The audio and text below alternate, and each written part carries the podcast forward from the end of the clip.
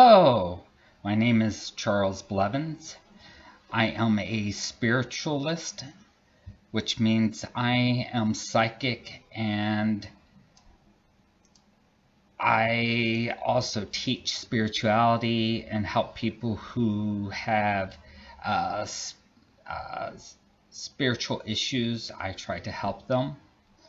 And uh, I try to share knowledge as I'm gaining the knowledge and understanding from education and through the other side, which is from souls who have passed away and people who work or souls that work for God. So I'll t- I'll explain to you what has helped me become more spiritual and uh, it can be done through heavy meditation over over long periods of time.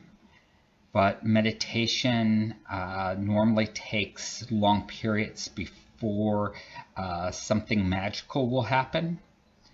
What I I guess I'll explain my experience. Um, and maybe I'll have to go back to the beginning of where things really began.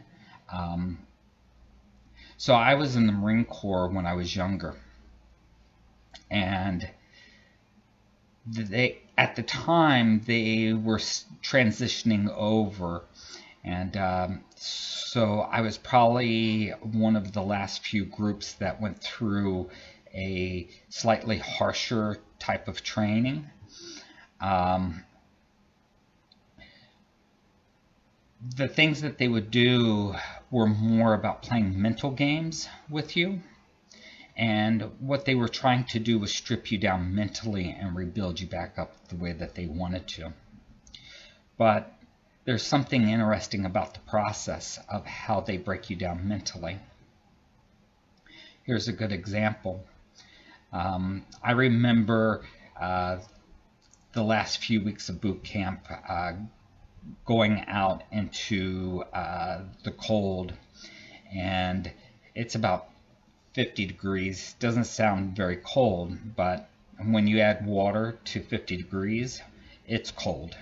And um, being out there all day long in that rain and you're drenched and you're sitting in mud puddles and it's just long periods. Your bones are shaking, you're internally freezing. So if you stay in your mind, then it just becomes miserable and unbearable.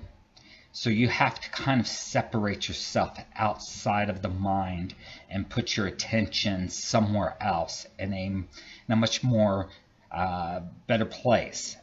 If you can't do it, it's just misery. And uh, this is where the Marine Corps would teach us that we're 90% mental and 10% physical. And um, they they pushed us um, to our limits. They wanted us to see what our full potential was. And uh, I'm very grateful for that at the end of the day. If you haven't stood at attention for a few hours on a very hot day or with sand fleas biting at you while you're standing there and you can't move, scratch, or get rid of it. And uh, these things take you, require you to remove yourself from the situation mentally. So if you can't break through the mental agony of being in these situations and stepping aside mentally, and then it's just miserable and it's harsh. And uh, this is probably the first steps of learning about spirituality is how to separate from the mind or the current situation that you're in. Because of if you can't separate and then it's very hard to turn around and see